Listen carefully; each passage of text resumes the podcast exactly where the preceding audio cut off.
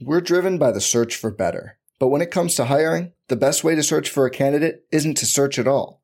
Don't search, match with Indeed. Indeed is your matching and hiring platform with over 350 million global monthly visitors, according to Indeed data, and a matching engine that helps you find quality candidates fast. Leveraging over 140 million qualifications and preferences every day, Indeed's matching engine is constantly learning from your preferences.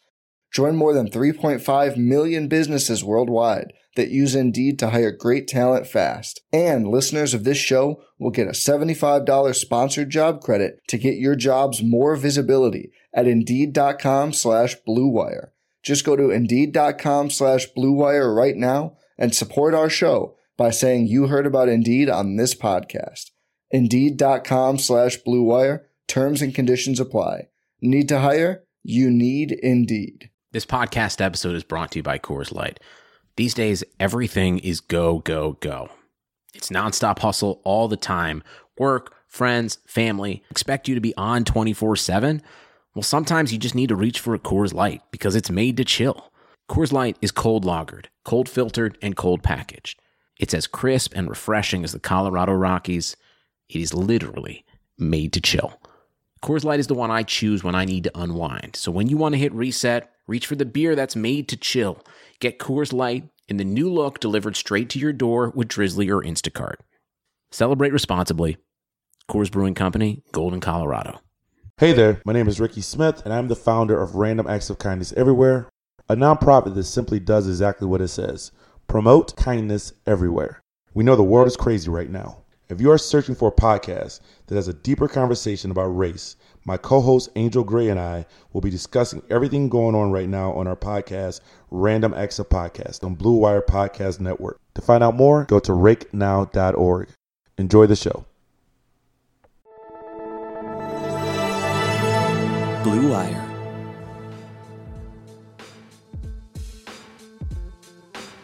Welcome back. This is the Big Blue Banter New York Giants football podcast.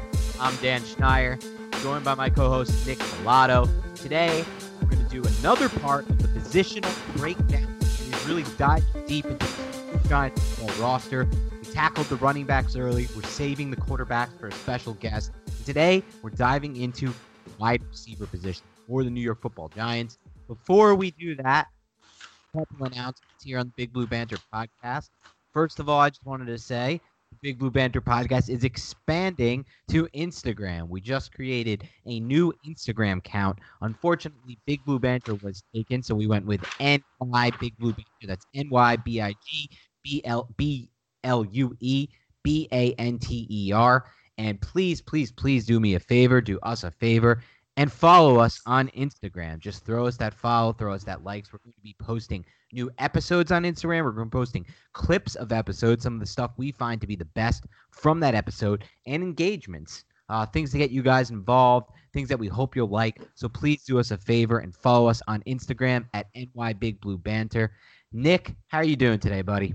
I am doing excellent, man. You know, it was a beautiful day. Went for a nice long bike ride. You know, I, I got a little update for the uh, Marshall Thundering Herd for uh, my NCAA. I took him to the Natty, took him to the Natty, and we won it. So you know, Conference did you play USA. The natty or did you sim the freaking natty? Okay, so first I, I, go into games that are important, and you could sim the play. So I'll sim the play Oh, of the first down, the second down.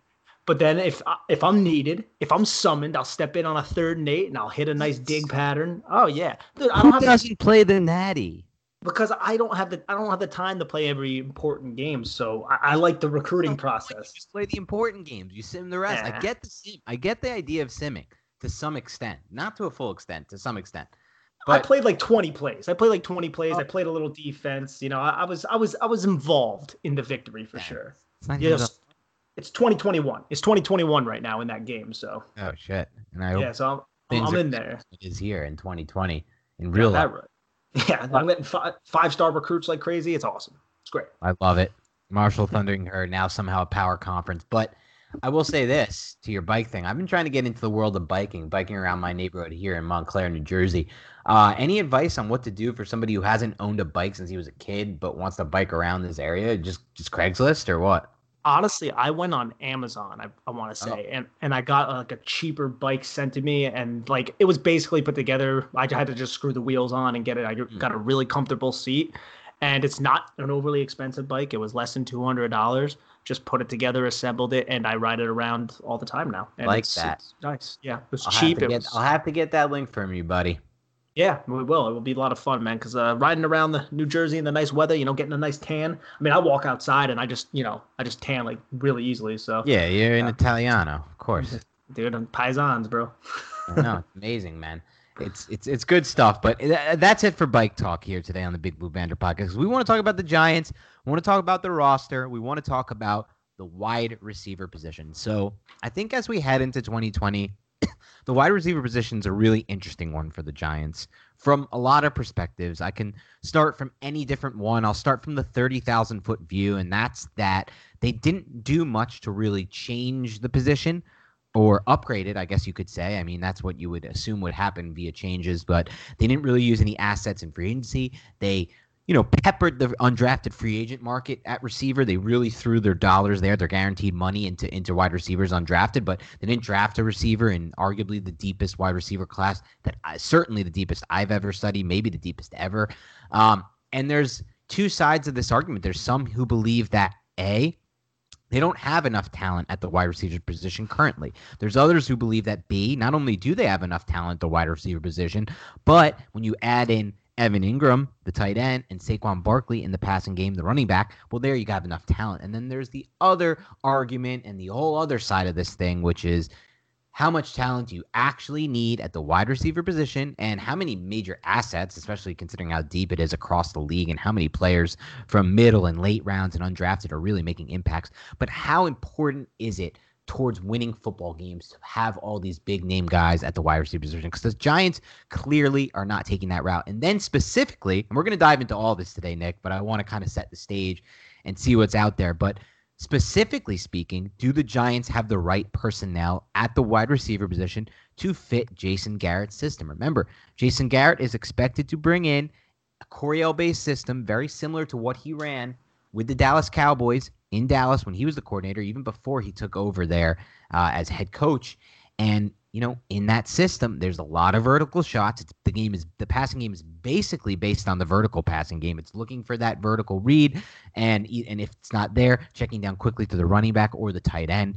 Um, and sometimes the tight end is running the seam vertically. Sometimes he is even a vertically attacking player, and it requires, or at least it you it would seem like it's best fit for guys who are bigger on the outside, guys like Miles Austin, guys like Terrell Owens, guys like Dez Bryant, guys with more size on the outside versus guys like Golden Tate, Sterling Shepard. I'm not sure if Darius Slayton actually fits into that as well, but that's kind of the last more specific look at this wide receiver position. So before we dive into any of that, Nick, I want to get your overall opinion on how the Giants treated the wide receiver position this offseason. I would say it's interesting. Would be my first uh, opinion just to say because when you look at the draft, like you alluded to, very very deep at wide receiver, then the Giants just did not look to go that direction. You know what? I'm not opposed to it whatsoever. There were so many holes on this roster that you needed to address, and the Giants did a solid job addressing those holes and bringing in personnel that will fit Patrick Graham's scheme much more uh, just kind of along the lines of how he utilized it down in Miami, and that's kind of what we expect to see up here in New York. But they go out and they get a couple undrafted free agents, spend some top dollar on the undrafted free agency of guys like Binjimen Victor and Austin Mack and Derrick Dillon, the kid from LSU. And then you're just going into this year with Darius Slayton, just this gem that you found in the fifth round last year. You have Sterling Shepard, who has his concussion problems, and that's definitely something that I'm worried about. But he's still under contract for several years, and he's a very solid receiver, in my opinion, a very underrated receiver, especially when you look at his ability to create separation through his route running. He's really, really skilled in a facet of the game. And then obviously you have Golden Tate, who's getting a little bit long in the tooth, but Golden Tate still under contract for what another two years? Another three years possibly? He might be a cap casualty after this season. That's something that the giants are going to have to explore but they just did not look to upgrade the wide receiver position through the draft. They trusted the core players that they have they trusted the fact that corey coleman can bounce back from this acl injury and then they were like hey this is a deep wide receiver trap that's very true. But guess what? That means there's going to be talented players in undrafted free agency that we can go and we can sign. And that's exactly what they did. So some of these undrafted free agents that we're going to talk about have a legit shot to earn a role on this team. And you could see them catching passes from Daniel Jones on Sunday. Yeah, there's no doubt about it. I'm going to try to tackle this real quick before we dive into individual breakdowns. Uh, I mean, it probably comes as literally as a surprise to literally no one who listens to this podcast that I was a big fan of how they approach the wide receiver position. Not only to answer all those questions I kind of posed at the beginning. A, I think they have enough talent at the skill positions, and I say the skill positions because I'm including Saquon Barkley and Evan Engram in that because they are going to be a massive, massive part of this passing game. And there's even, you know, some possibility that Kaden Smith will be a big part of this passing game. And if Kaden Smith is a big part of this passing game, again, less reliance on the wide receiver position. So for me, I think they had enough. For me, I think you don't need that much to win in the NFL. And I'm also kind of a believer that regardless of system, as I touch on this more specifically, talking about the Garrett angle, regardless of system, I'm just a fan of these types of receivers, the guys who are more, I guess, slight slighter build or whatever you want to call it, not as tall and, and, and, and big or lengthy in that regard, but can create separation on their own. It's to me, this game is all about creating separation. And literally all of those all of those receivers we mentioned, they're big three. And you know, Obviously, the depth is an issue, but their big three wide receivers all did an excellent job of creating separation. And we'll talk about one in a second because I actually want to start with Sterling Shepard and not Darius Slayton because everyone kind of projects Darius Slayton to be the big number one this year. And while I think it's in the realm of possibilities, I think Shepard could end up being the best receiver on this roster for the 2020 se- season for a lot of reasons. So we're going to start on him. But before we start on the individual breakdowns, Nick, I do want to say this with regards to this re- this receiver group, and you know, do they fit what we want? Do they fit what we expect the system to be? You know, c- what can they do on their own? I think you have to look at it almost like where are they winning? Where do these receivers win on the field? And and in the ways that they win really mesh well, in my opinion, with the ways that Daniel Jones wins, and that's in the quick passing game, and that's with ball placement, and so that leads to more, uh, leads to a chance for bigger plays after the catch. You saw this basically when all of them were on the field, which wasn't very often. These three receivers weren't on the field often. Everyone knows the stat how the Giants didn't have all of their weapons on the field for a single game last year when you include Barkley and Engram um, in that mix, but really all together. they really just didn't have that many options they didn't have these guys on the field for for for that long a period but when they were on the field they did big things together i thought um, and again they create they did a really good job creating separation so let's start with sterling shepard here nick because i actually feel like from what i've seen and i went back today and i watched a lot of the receivers basically all day until 4 p.m. I was just watching Giants uh, all 22 on Game Pass to kind of look at the receivers, and I focused in on Shepard and Slayton the most. I, I did a little bit of work on Tate, but I'll I'll say I didn't get through all of Tate. But as far as Shepard and Slayton go, and you know me, Nick, I praise the hell out of Slayton's route running, but I still think the best route runner on this team, without a doubt, is Sterling Shepard. And I still think that everything I saw that made me excited about the pick when they drafted him in the second round, and it's so hard for me to be excited about drafting a receiver. And by the way, I have timestamps on this. Shout out Ian Gold, by the way, because he he he always remembers this one. I did say they should have taken Michael Thomas in that draft. I was a big Thomas guy. I thought he was a wide receiver one. No one got got that, but I still was super excited about the Shepard pick based on what I had seen. And that's rare for me to be excited about a wide receiver pick in round two. And it's because of his ability to create separation naturally. He's just an excellent route runner. And because of that, Nick, and because of the rapport I saw between him and Jones, remember, Shepard had 27 targets over the final three games of the season, nine a game when he was healthy. And in addition to that, he averaged 3.1 yards per se- uh, yards per yards of separation per route run, according to Pro Football Focus, versus Tate's 2.2 and Slayton's 2.2. So he's still creating the most separation. Because of that, I'm going to give him the nod personally as the number one receiver on this team moving forward in 2020. That would be my bet. That's how I think it will play out if he can stay healthy, of course. And I want to get your take to start on is that crazy to believe that Shepard could be the number one for Jones? And where do you stand kind of on that? First off, if anybody wants to see a microcosm of that, go to the Vikings game and watch Sterling Shepard. It was about mid game run a route against Trae Waynes, and he absolutely turned him around and was wide open down the field. He Shepard has that ability. He, and I do agree with what you're saying. I think he can easily be the number one. I think a lot of people are, I don't want to say forgetting him, but they kind of have they have it in the back of their mind that these concussion issues are really real and they've kind of been an issue for him and he's missed multiple games in a couple different seasons and that's something that's very concerning but when it just comes to pure football player when it comes to ability to run routes and when you actually have to take into the fact that he was predominantly a slot receiver but then this season he ran most of his yes. routes on the boundary as a wide receiver out split out wide because Golden Tate was manning the slot and he was more of a fit there because he's been doing it for so long and I guess they probably wanted that security blanket of um, throwing to Golden Tate because he's such a veteran. Daniel Jones was a young quarterback and also Shepard missed a ton of games in the middle of the season, basically right when Tate got to the team. So Tate just naturally slid in to be that slot receiver, and then Shepard adjusted him towards the end of the year. He played more snaps out wide. But that's another whole thing because it's totally different running routes when you have all that space to operate with in the slot as opposed to running routes out on a boundary where there's a more limited space in the sideline so close to you, but he was still able to really create separation. So I can't disagree with you at all, Dan. I mean, Sterling Shepard, he has a healthy year. He can really explode this season in a more vertical based system, but I also think this team's going to run a lot more 12 personnel too. And it kind of goes to what we were saying before. Why not draft the receiver? Why didn't they draft the receiver? Well, they have more 12 personnel. That means we're going to see more Levine Toilolo, more Kaden Smith on the field with Evan Engram, which means another receiver is going to have to come off. That means there's not going to be as many four wide. So wide receivers like Cody Latimer, who's obviously not on the team anymore, might not be on the field as much. So I think we're going to see more packages with Jason Garrett where it's going to be multiple tight ends rather than four wide. Yeah, I mean that's an excellent point too. And just for for those who don't know, a lot of times people tell me we, we kind of throw some concepts out and don't always do an excellent job of explaining it, and we totally note that, and we're looking to fix that. So 12 personnel, essentially, this is the way to to go. This is kind of the bible for the when we speak personnel. 12 personnel means means one back and two tight ends. That's correct, right, Nick? Yep. Okay.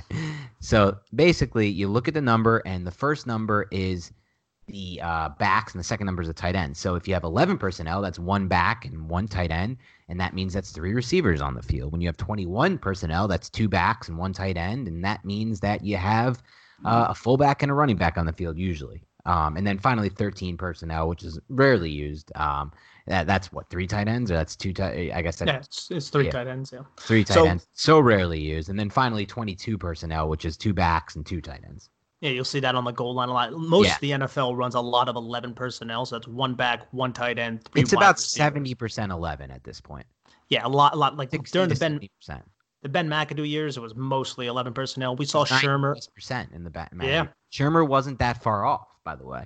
No, he wasn't, but you would see sometimes they would sneak in Rhett Ellison and, and Evan Engram, and we would be as Giant fans be like, oh, look, some some 12 personnel packages. This is pretty cool. But I think with Jason Garrett, you're going to see uh, a lot more. I mean, we saw him do that down at Dallas with Witten and Jarwin and a bunch yes. of other just tight ends. And I feel like Kaden Smith has the capabilities of being those Dallas backup tight ends. And then Evan Engram's just a totally different player than Jason Witten, obviously, with a totally different skill set. But he's going to be a weapon in the middle of the field. And I really expect Evan Engram to have a really good season. But this isn't the tight end portion of this podcast. yeah. yeah, sticking with what we were on there. Um, you know, and not to stray too far off, but as far as Shepard goes, he's still just 27 years old. Just signed a four-year, $41 million extension. You know the Giants love him. He averaged over eight targets a game when Daniel Jones was in the lineup. He averaged 8.3 uh, targets a game with Jones uh, in the lineup for the games that he wasn't injured for. He actually averaged more targets than anybody uh, except for Golden Tate, who you'd be surprised to hear, but it's the truth 8.4 targets per game for Golden Tate. But you know, like I said, 27 targets over those final three games really started to settle in. And for me with Shepard, it's all about the route running. I believe he's a really, really, really underrated route runner. I mean, f- before you joined the pod, Falato, Turchin, one of Turchin's hottest takes from watching the tape over and over was that Shepard was the best route runner on the Giants in 2018 above Odell Beckham Jr., and it wasn't close, according to him. And, you know, I saw a similar thing. I mean, I'm not going to get too deep into that, but but Beckham, I mean, Beckham wins in a lot of different ways, of course, too. That Shepard doesn't win in, so you know he's a much better contested catch receiver, and he's more explosive after the catch, or at least he used to be in his prime. Um, but and he probably still is. But fact of the matter is, there's something to it when when when when a lot of people are seeing it when they're watching the tape that Shepard is creating separation early and often and he's and it's it's noticeable. It's noticeably better. I mean the stats said it. Like we said the pff numbers 3.1 yards of separation versus 2.2 across the board. But it's not just the numbers. It's what we see when we're watching him yeah, he passes the eye test, man, and it's just the way he handles his routes at the top of breaks. Yeah, the way he sinks his hips and can explode in any direction and kind of manipulate the defensive backs. I mean, he's very subtle with some of his movements, and if you see, he'll just be running the route. He'll be say he's running a dig route. He hits the top of his stem and he'll sink his hips, shoot that outside foot just outside, and he'll literally just get the cornerback just to turn his hips a little bit outside, and that is enough for him to just explode back inside on a dig or an in route or something like that, or even a slant or post. And that little movement gives enough with his explosiveness that gives like a two step separation right off of the bat. And that is really important when you're talking about football these tight windows. And that's how you beat man coverage. And he's also a really smart receiver going up against zone. He knows how to find those soft spots in between zone coverages too. So Sterling Shepard man again I'm I'm excited for him this year. He just has to stay on the field man. He just has to stay healthy. And you know th- those concussion issues man that's that's very scary. It's very scary for a young player. Yeah no doubt about it at all, Nick. And with aside from that, I do want to make make mention at least before we move on past Shepard about what you said, and that's that he was really asked to do a, something a lot different last year than what he was used to. And, and I expected when Tate arrived on the scene that Tate would be the one actually playing more snaps on the outside. This was something he did a lot in Detroit um, especially earlier on, and and and then finally towards the end it was kind of a mix there. Something he did a little bit in Seattle, but it actually was Shepard who was kind of taken out of his comfort zone and asked to play more of the outside boundary role than he than he really had in the past, and he did well with it. I think he did really well with it, but I still think that he can win in a lot of ways by playing the slot. I think ultimately he should they should look into that and play him more in the slot this year than Tate, especially because I really really like what I saw what I've seen from Sterling on the slot vert routes. I think he does a really a much he's a much better vertical receiver than people realize. He doesn't project or look like someone who'd be good in the vertical game, but this is just to me uh, it's just a good example of why you can't judge a player's vertical ability in the vertical passing game based on how they look or you know any leaping stats or anything like that their their final speed or whatever it may be because especially on those slot vert routes, and this has been going on for years really with Shepard. I really like his ability to win deep on those, and it hasn't always resulted in big catches because of you know maybe bad ball placement or or rushed plays because of pass protection. Remember, no quarterback last year was under pressure more according to Pro Football Focus than Daniel Jones. Forty two percent of snaps he was under pressure, tied for number one in the NFL. So don't let any other. I mean, eh, you could listen to any stats you want on the Giants O line, but the fact of the matter is he was under pressure a lot, regardless of whose fault that may be. Um, but the point is, it didn't always result in big plays, but I really like what I've seen from Shepard as well in the vertical game. So I hope that, and, and like I said, specifically in the slot vertical game. So I hope that that carries over. I hope he gets more opportunities in that regard, especially in a system like Jason Garrett's, which is going to have more vertical shots built in and more vertical shots featured. And we'll see where it goes from there. Another thing, just looking through some of his stats in Pro Football Focus when it comes to where he aligned up, he was much more adept to lining up on the right side of the uh, field, and that even carried over to the slot too. So it's just an interesting little tidbit. It's especially when it comes to lining up wide. Like last year, he lined up 156 times wide left, but on the right hand side, he lined up 237 times. And I went back, well, that was 2018, but then I went to 2019 and 2017 stats, and it also checked out too. So I think that's just interesting. Maybe he's just better at a yeah. route running when he's running it from the right hand side. It's just more comfortable for him. Yeah, it makes sense. And if you look back at Oklahoma, that's where he was aligned, aligned a lot. I mean, he was in the slot, but that's where they had him. Um, one final interesting thing about Shepard his 8.3 targets per game uh, across the season. Only 16 wide receivers in the entire NFL average more targets per game. So that's something to keep an eye on when you consider A, he was playing outside more often than he had his entire career, and B, more importantly, he was playing with a new quarterback, a rookie quarterback that he didn't have the rapport with. So I think that Shepard and Shepard's rapport with Jones was seamless and it came quick and it wasn't based on you know spending so much time together in rookie mini camps, things that were working after practice, kind of what what happened with Slayton. This was just him getting open early and often, and Jones being a passer, especially in Shurmur's offense, which was predicated on getting the ball out fast in the short, quick passing game. he was the guy who was open. Um, and he was the he was the easy read for him because he was open so often. So Shepard, someone I'm really excited about. I know a lot of people have, have waned on him. I know he doesn't have quite the excitement of the next guy we're going to get to. Um, so let's, without further ado, talk about Mr. Darius Slayton, the fifth round pick last year, who, you know, became one of I don't know, led the league actually uh, in 20 plus yard touchdowns last season, six touchdowns of 20 plus yards led the NFL in that, tied for number one there. But that's insane to begin with. Let's kick things off there. I mean, the list of accolades goes on and on with with with Slayton. We can, we, as far as the rookies go, I mean, we can dive a little more into that. Uh, I'll get into that as well, Nick. But before we do that, I want to know: Do you think that he's a guy who can emerge as a true number one receiver when you factor in this? One, past Jason Garrett offenses have really, really been heavily target. Like if you look at all of Garrett's offenses before, especially before he took over as coach and when he was just the OC of the Cowboys, it was literally a funnel of targets for one big number one receiver. It was Miles Austin. It was it was it was Terrell Owens and it was Dez Bryant for a little and then tight end and a running back. It was that's where all the targets were going. The number two wide receiver on those Garrett teams, re, and number three receiver did not get many targets. And these guys all had a more similar build to Slayton than Engram or then Shepard. Or, I'm sorry, then Shepard and then Tate or then Corey Coleman. you know, so my question for you is. What is the ceiling for Slayton in year two? Are we getting too excited about him, or is this for real? It's definitely for real. I do feel that uh, Jerry Jason Garrett's going to use Tate, Shepard, and Slayton more so than what he did in those other places when he had Miles Austin or Terrell Owens, and then the second receiver was Roy Williams on the back end of his career. I think that you're going to see the ball spread around in a solid manner. But Slayton, I think, is going to be that guy. And we have to credit Tyke Tolbert, the Giants wide receiver coach, who Joe Judge also kept on this staff, which you and I were both incredibly happy about. I mean, he really helped develop this kid. I mean, Slayton coming out of Auburn didn't really get a chance to really shine down there as an Auburn Tiger, but coming in the NFL as a fifth round pick, man, he just hit the ground running by week three. He was seeing significant snaps and that rapport with Daniel Jones was just. I mean, we were talking about the rapport with Sterling Shepard. He also has a good rapport with Golden Tate, but his rapport with Darius Slayton was just so on target, man. Like the just throw the ball up, man man coverage, and Slayton's going to come down with it. And Daniel Jones did that quite a few times. He would manipulate the safety, throw that ball up to Darius Slayton up the sideline, and Slayton would climb the ladder, high point the ball, and use strong hands to secure it and bring it down.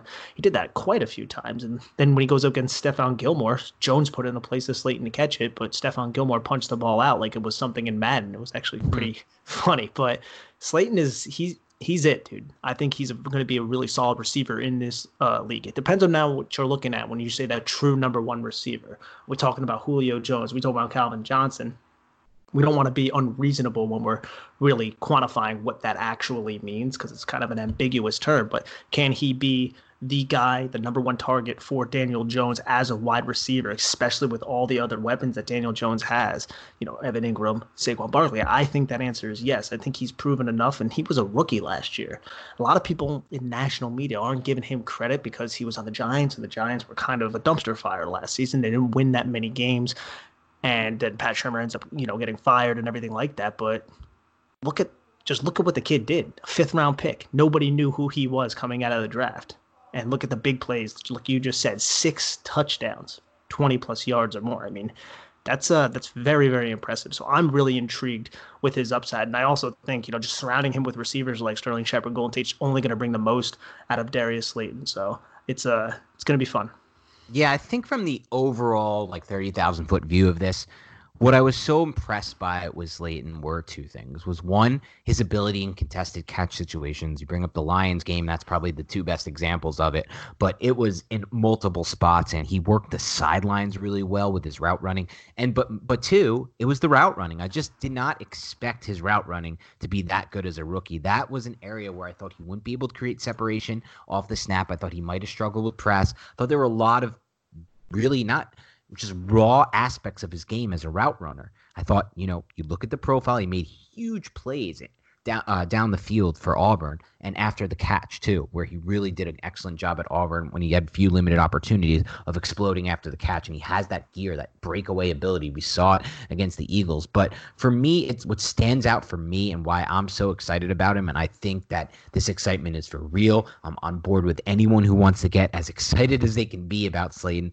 and it's the route running. It's that ability to create separation in a variety of ways. He's nuanced with his route running. He's he's law he's he's lengthy and he's big, but he's but for some reason he's nimble. He he kind of has those Jordy Nelson like feet. His footwork reminds me a little bit of Jordy Nelson when I used to watch Jordy Nelson.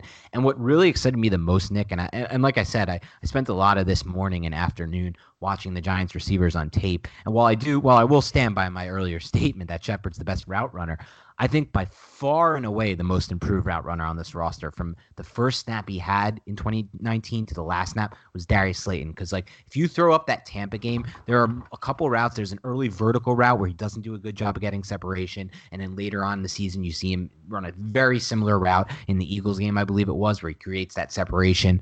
Um, similar, uh, really all the routes in that game and and in his in his first few games, Washington. Uh, you know, I'm sorry, not Washington the Tampa game, uh, the, yeah, the first Washington, Minnesota, he obviously had the big play, but it's, it's it's similar in that the route running seriously improves as you as you watch him further along in the season. You, this is a guy who you can see is making strides as he's working, as he's getting those live reps, and as he's playing the wide receiver position for the Giants. It's really that's what gets me the most excited about Slayton when I watch him he releases off the line of scrimmage, man, whether it be inside, outside, and he actually does a solid job stacking on top of the cornerback. And what I mean by that is when you release off the line of scrimmage, you have a one way go, and a stack on top of a cornerback means that you basically position yourself on top of that cornerback before he can fully turn around. And that's going to create a natural separation between you and said cornerback. And if it's man coverage, it's going to be an issue for the cornerback. And if you watch Slayton, he does that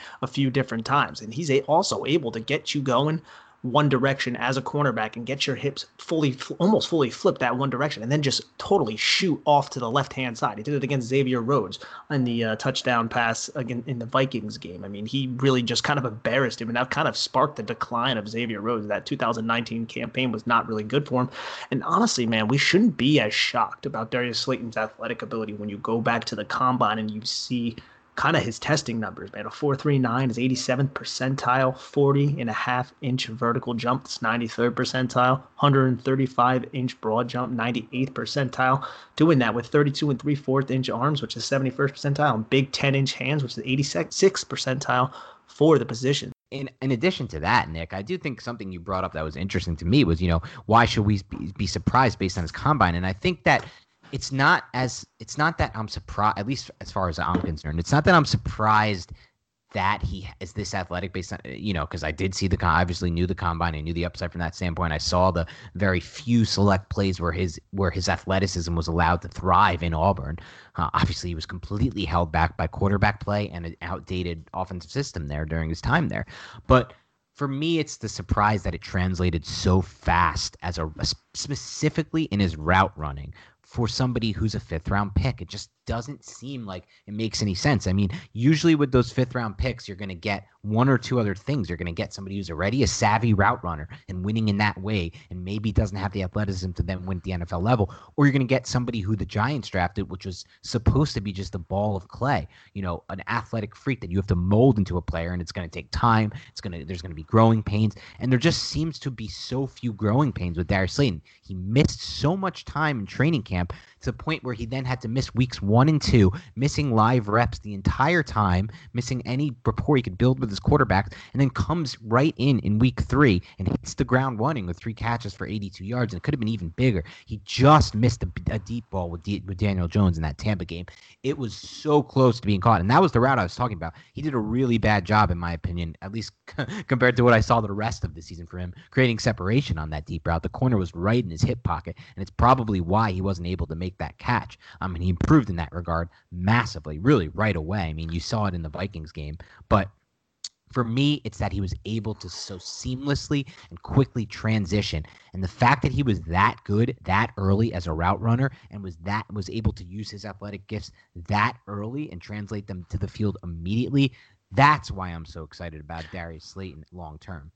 Just goes to show you, man, development is not always linear, and some people develop at a much faster clip than others. And what I mean by development is not always linear, essentially, is some people, when you develop, you ascend and you just keep ascending and you keep ascending. But that's just not the way it is. Sometimes you ascend you plateau and then you just, you know, go horizontal or you even go back down. You get taught the wrong thing, try some different things, and it just ends up sucking for you. That can happen too. But with Slayton, that development curve was just boom, boom, boom. And you really got to credit the coaching staff, credit Pat Shurmur, credit Tyke Tolbert, credit the guys who really were able to kind of extract the most out of him. And obviously credit Dave Gettleman for recognizing the fact that this guy could be something special because it seems like he's developing into that. But let's just hope that that development curve keeps ascending and doesn't either plateau or decrease. There is no shortage of action going on at our exclusive partner, BetOnline. NASCAR is back, and BetOnline has hundreds of other games, events, and sports to get in on. You can still bet on simulated NFL, NBA, and UFC events 24 7 or you can participate in a $10,000 Madden Bracket Challenge, a March Madness style NFL simulation tournament that you can enter for free. And live right now on BetOnline's YouTube channel, you'll find an exclusive interview with ex Chicago Bulls Ron Harper, Horace Grant, Bill Cartwright, and Craig Hodges to discuss the Michael Jordan documentary on what they're calling the final dance. Visit betonline.ag and use promo code BLUEWIRE to receive your new welcome bonus and check out all the action. BetOnline, your online wagering solution. Yeah, and a few more things on Slayton because I don't want to turn the page just yet. There's still more that I think we need to discuss. I mean, you talk about the Xavier Rhodes game where he made him look like a fool, but I mean, it's crazy because when I went back and watched today, this is coming up a lot more than it like a lot more than I can honestly remember with a Giants receiver in a really really long time with just him making a cornerback look foolish. The Jets game, he runs a slant route for a touchdown where he just completely breaks the corner's ankles. He's completely off balance. The Dolphins game we talked about, he ran basically a, a, deep, stop route where he just completely destroy. I put this on Twitter a couple months ago. He completely destroys the Dolphins cornerback again. This is the third example of a cornerback literally buckling on uh, his ankles buckling and him being taken out of the play. Then there was a route against the Bears. It was a simple like a, a, fake out in where he just totally again creates separation, makes the catch, moves the chains, another first down. This happened really often for Darius Slayton, and the numbers back it up too. I mean, he led the Giants in receiving yards, he led the Giants in touchdowns, eight and seven forty led the Giants in yards per catch. Really healthy number there. He had a 14.3 A dot, which is average uh, depth of target according to Pro Football Focus. So he clearly projects as someone who was used in the mid to deep target uh, range and can be then an asset and easy transition to a vertical passing game like Jason Garrett's expected to run. But then you really just dig a little bit deeper, and this is uh, courtesy of Pro Football Focus. When you look at the yards per route run, it's one of their better advanced stats, I believe. It really just gets to the point of how well you're how many how many yards are you able to create on a per route basis?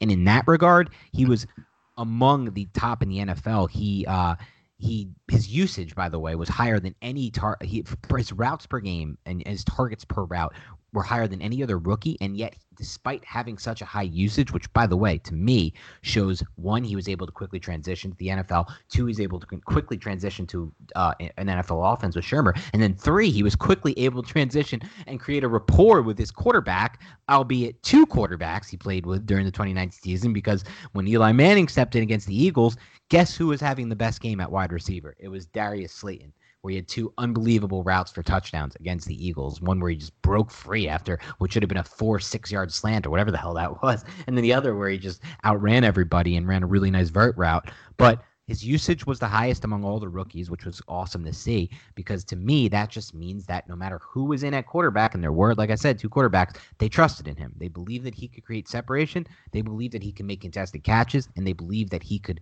make plays necessary when given the ball. So, despite the fact that he wasn't targeted as often on a per game basis by Daniel Jones as Tate and Shepard, I don't think that means that will carry over to 2020 with Jason Garrett's offense, especially as he takes that potential leap in year two. Remember, receivers used to break out more often in year three. It was always known as the breakout year for receivers. That trend has kind of ch- uh, changed in recent years. Really, we're seeing it more in year two now with the receivers. So I think there's really good reason to believe uh, that he could take that next step. And by the way, Nick, remember what we heard before the draft that Darius Slayton's biggest issue is the drops? Remember that first rookie minicamp where he had the drops and everyone was going crazy about the drops? What what about his rookie season? Because drops were not really an issue for Slayton much no, at all. He only had the three drops. The one the one thing I will say, and this is also a benefit of just having Saquon Barkley on your team. Slayton saw a lot of just single coverage, and he would see the second cornerback sometimes for the defense because teams were putting trying to put eight men in the box to stop the running game and the rushing attack, the vaunted rushing attack of the 2019 New York Giants. But seriously, just having Saquon Barkley, if you're a defensive coordinator, what's the first thing you're going to take away? I'm not going to allow Saquon Barkley to beat my defense. That is not what's going to happen. So then you look at guys like Golden Tate, Sterling Shepard. There's also very dangerous receivers that you need to account for. And then you have this fifth round rookie, Darius Slayton. And early on in the season, I mean, they put Xavier Rhodes on him, who was like, I mean, I think at the time they considered him their top corner, and then the 2019 season was just right down the toilet bowl for the poor guy. But then we saw just how it just broke out. And then what happened next week? New England, you saw a lot of Stephon Gilmore on Darius Slayton. People started to take notice, and then Darius Slayton started to just win his one-on-one matchups against some of these corners, man. In Detroit, he had the two touchdowns on what two catches. So uh, those were just man coverage. You're going to cover me in man. I have enough of a rapport with Daniel Jones. Daniel Jones going to put that ball up there, and I'm going to climb that damn ladder, and I'm going to get the ball. And that's one of the big things I love to see was he became a pretty solid, I would say, a really good contested catch receiver, and that's something that you know we didn't expect from a fifth round rookie to be that strong at the catch point, especially someone who's pretty slight. I don't want to say, yeah, he's according to Pro Football Focus, he's 190 pounds. For sure. Now let's take a look at the third big name on the Giants depth chart at wide receiver before we get into the depth of this depth chart um, and kind of what's going to happen from that standpoint. And that's Golden Tate, who made his debut season with the Giants last year after serving a four game suspension. Eventually missed one more game, I believe, week 13. Um, already talked about the fact that he worked out of the slot a little bit more than we expected. We expected him to be more on the outside, Shepard to be more in the slot. What I found most interesting about Tate's game is that there wasn't really a drop off that everybody was saying was going to come because of his age, blah, blah, blah. And I never saw the drop off, by the way, early in his career, but it wasn't a drop off when it comes to what he does best, which is create yardage after the catch. He still was near his uh, career averages in yardage after the catch. And for those who don't know, since 2013, there hasn't been a wide receiver who's forced more missed tackles after the catch than Golden Tate. He's still among the best at forced missed tackles and yardage after first among contact among wide receivers. But what interests me the most is that he didn't fall off that much in that regard but it was also how he was utilized because for the first time since I believe 2013, since his days with Seattle, he had the lar- he had the uh, highest A dot average depth of target. So he was used in a more intermediate vertical role than ever, than he had been in years with Detroit, and then finally, you know, since those early days of Seattle. So for me, what interests me most is how he was used, why he uh, the fact that he didn't have much of a drop off, and yet and in addition to that, you know, when I watched him on tape, what what always stood out to me was that he made a lot of tough catches for Daniel Jones. He took a lot of big hits while making a ton of catches over the middle. He's not he's fearless in that regard. But I kind of really liked Golden Tate as let's say the number three. If we're conceding that one of Shepard or Tate will be the number one for this team, which I think is fair to say. And I know you think it'll be more of like an even for all three, but I, I kind of see it more of that thing, like a, a tier up top and then Golden Tate. And for me, I'm really excited. If that's my number three, God bless. I got a great number three. Like maybe I don't have a hot rookie who may be bad, by the way, in his rookie season, or may not take some time to transition. But I got somebody who I know is dependable. I got somebody who still makes yardage, who still creates yardage after the catch, who still forces missed tackles, who can play more in the vertical game than people realize. You know, he had that big vertical touchdown against the Patriots from Daniel Jones out of that slot vert. Um, and just like I said, his A dot was higher, and he still had really good numbers. Um, as far as a per game basis, and still has the eye of Daniel Jones. Remember, 8.4 targets per game when Jones was in the lineup. That was the most among Giants receivers on a per target basis. So for me, I'm excited about him as a number as a number three. Where do you stand, Nick? I'm definitely excited about him as a number three. And you also got to realize, too, last year, Daniel Jones, rookie quarterback, starts that Tampa game, wins that Tampa game. In that Tampa game, Saquon Barkley gets hurt. And that's the probably the number one guy he's relying on. And then the next week, Sterling Shepard gets hurt. So who does he have to rely on after that? He has Darius Slayton and Golden Tate, and then that rapport gets kind of enhanced, the rapport from just being around each other. So Tate really stepped up in a big way after he got out of that suspension, that four week suspension. He really ended up stepping up in a big way for Daniel Jones, like you mentioned, that slot vert. I mean, he showed his vertical skill that was man coverage against, I think it was Duron Harmon. I'm not really 100% sure, but he's able to make that bobbling catch for a touchdown, first touchdown pass in Foxborough in how many weeks? You know what I mean? Tate was the recipient of that. So just having Tate as that number three, that savvy vet who's just going to bring the toughness. He's not afraid to go over the middle of the field, has a high football IQ going up against zone, going up against man. He knows how to manipulate defenders' hips. So, of course, yeah. The third receiver, if we're going to break it down that way, I'm definitely excited about that. And like, again, these receivers, the Giants don't have the Julio Jones, like we said, but this corps group of three receivers, it's very, very solid. Something to be excited about. You don't need a Michael Thomas or Julio Jones to have a good receiving core. Yeah, and they're going to be utilized a lot, Nick, because although we said this team is going to want to, again, establish themselves as a physical team in the run game, hopefully Andrew Thomas will help in that regard. Maybe they can get lucky and Lemieux can transition quicker than we think that center position because watching the Giants today – I saw I saw Halapio just get destroyed. So many Halapio just getting pushed back into the quarterback is just a it's it's too it happens too often when you watch this team. Um, the same really for Pulley from that standpoint. Not not as blatant and aggressive, but just neither are the guys I want there at that position. They just don't have the the, the strength to keep that pocket integrity on the interior, at least in my mind. Um, you know, others disagree, but it is what it is there. But watching this team, this is a team that's still going to pass the ball a lot. And although they want it, like I was going to say, they want to be in 12 personnel, Nick, I don't know that it's going to happen with this defense. I think this defense still is going to take some time, especially without the offseason. And in that regard, then this is going to be a team. If the defense is bad again, let's say, or just not that much better, it's going to be a team that once again is in 11 personnel all the time, throwing the football all the time. Daniel Jones last year was one of just 11 quarterbacks in the entire NFL to have five games with 300 plus yards passing. I mean, that says a lot, not only about what he's able to do, but about the fact that they're passing a lot. I mean, again, in in conjunction with that, 42% of the dropbacks he was pressured, most in the NFL. So teams knew that he was passing a lot. It was obvious passing downs, and he still had to pass the ball a lot. So I do honestly believe that there's a good chance this team is still passing the ball a lot. And in that regard, it's going to be really important to have all three of these receivers healthy. We talked earlier about Sterling Shepard, who really sadly appears maybe one concussion away from potentially having to retire. It's a tough subject. We don't know where he's at with that. We have Darius Slayton, who suffered injury earlier in the season, missed the first two games, missed a lot of training camp. And we have Golden Tate, who missed a game in the season with injury. He's older, um, has a chance to obviously be more injury prone based on that. So if that's the case, where are they going to have to look for 11 personnel? Because you look at the rest of this roster, and this would be the only area where I start to get concerned at wide receiver. It's after the big three for me. It's after the starters. It's after the guys who are going to actually play the snaps if all things go well. It's what happens if things don't go well and injuries start to pop up. Because then you're looking at somebody like Cody Core, you know, basically as a career special teamer. Corey Coleman, who former first round pick 2016, not too long ago, was really a guy who I felt like I just got wrong. I really liked him coming in, and I, am just gonna have to call it wrong at this point. But I mean, injuries have played a huge role, obviously. But this is a guy who I thought not only won vertically, he created awesome separation. To me, he was like a almost like a better version of a faster version, I should say, of Sterling Shepard. He wasn't as tough as Shepard was, but he was really good at creating separation as well. You have Da'Mari Scott, guy they got from Buffalo. Uh, uh, Binjimen Victor, David Sills, a guy who played with um, Grier over at West Virginia probably can't play in the NFL, in my opinion. Doesn't really have the speed for it. Derrick Dillon, the undra- another undrafted free agent, a guy from LSU, runs fast, small.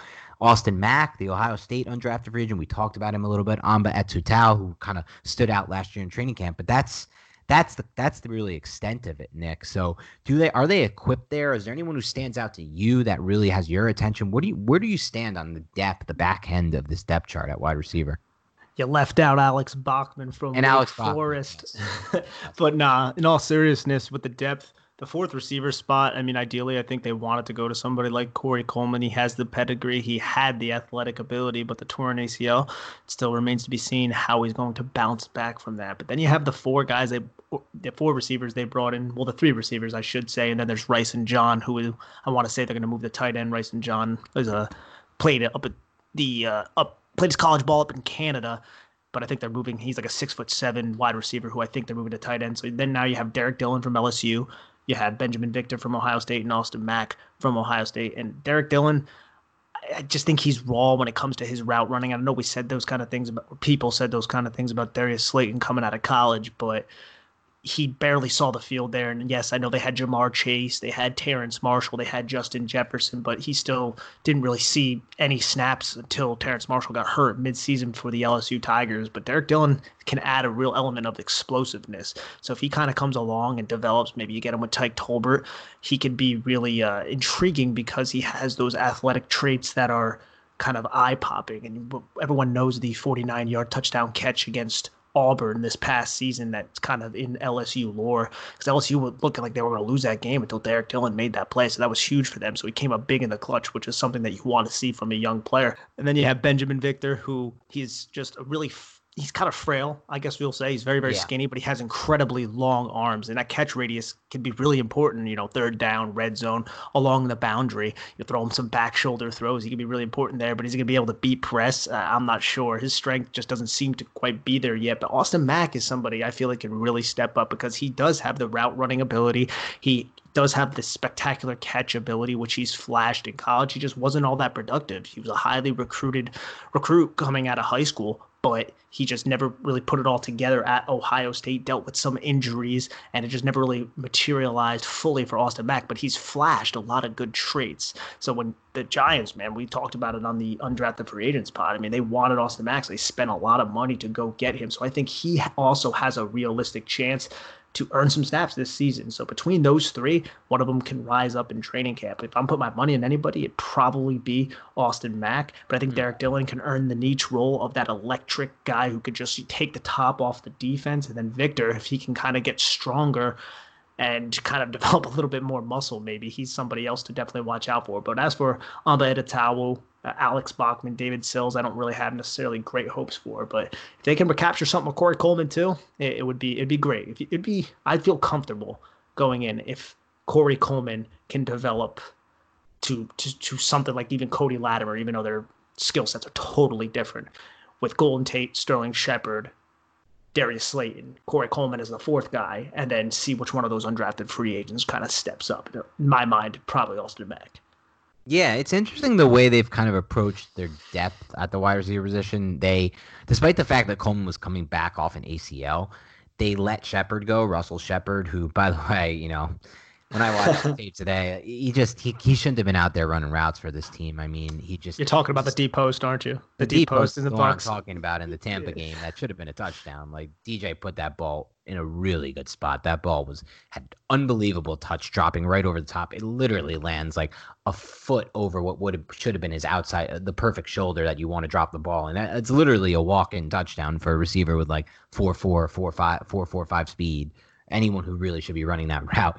But it's okay. They let him go. They let Fowler go. They mean they let Latimer go. This is they really did a revamping of their depth, and yet really you're counting on a guy who tore his ACL and and some undrafted free agents. So I'm gonna put my money here on as far as the depth goes on Coleman. I'm a Coleman truther. I have been a Corey Coleman truther. I'll be a Corey Coleman truther to my death. I just want to give this kid a chance, give him another shot. It's never easy coming back off a torn ACL, but I have noticed that ACL's recoveries have been better, a lot better than a lot of other uh, reco- recoveries for a lot of other injuries, specifically, you know, Achilles, things of that nature. Uh, a lot of different lower body injuries. ACLs have had better recovery rates, and it really ultimately depends on the athlete, but but for me, I'm going to keep my money on Corey Coleman here uh, because I do believe that he can make that bounce back. And it's funny with Coleman last year, not funny, I guess.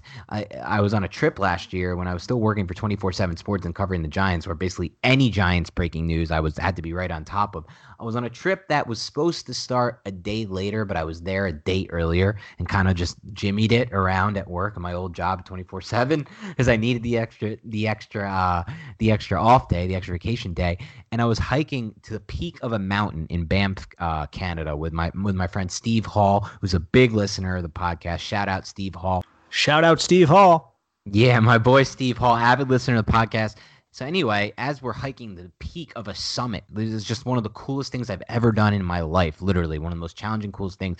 And I'm doing it with Steve Hall, who has MS, and he's hiking this this summit like like he's a normal human being. Like it's unbelievable. We're taking breaks, obviously, but breaks are not like I just I'm watching somebody, in my opinion, complete like i'm i'm saying this with no just no knowledge of what it's like to be what he would to have what he to deal have what he deals on a daily basis but let alone on a daily basis. But now hiking a mountain and i'm watching this man complete this feat of just unbelievable it's unbelievable to me. In my head i'm watching it i'm just like what the hell is going on? And boom, I get a notification on my phone. Corey Coleman tells his tears his ACL.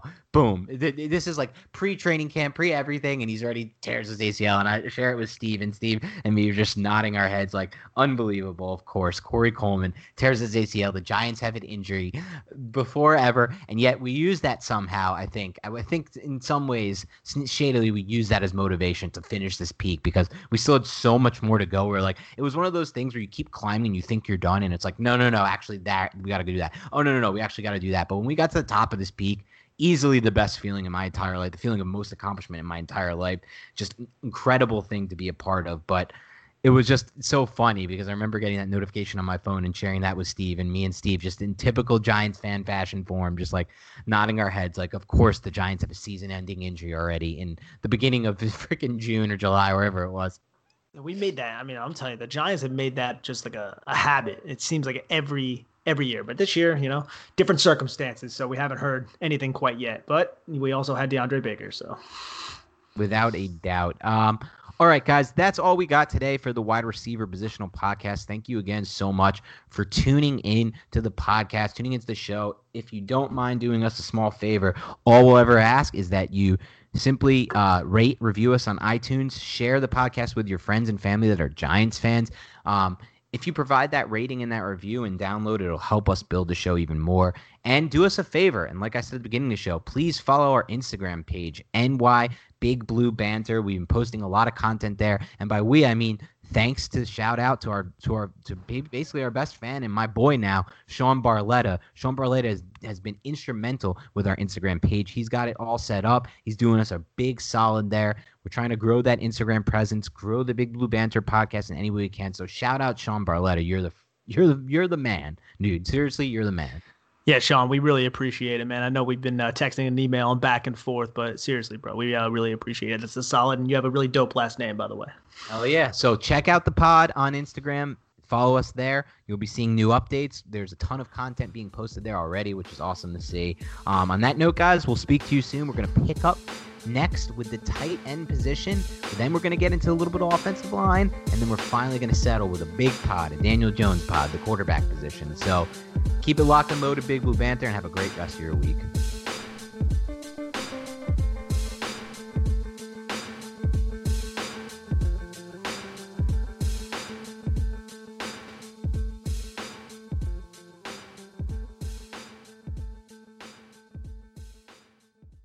I'm Mark Chapman. Welcome to the Planet Premier League podcast. Each week, Cesc Fabregas, Nedum Onuoha, and myself talk all things Premier League. As a player, you don't have time to talk. No. You don't have time to make a plan. You just need to deal with wave after wave after wave. We watched Coach Carter, and he said, "Oh, afterwards, the game's just about doing this for your teammates." And I remember looking around halfway through the film, and half the squad was asleep. Planet Premier League. Listen wherever you get your podcasts.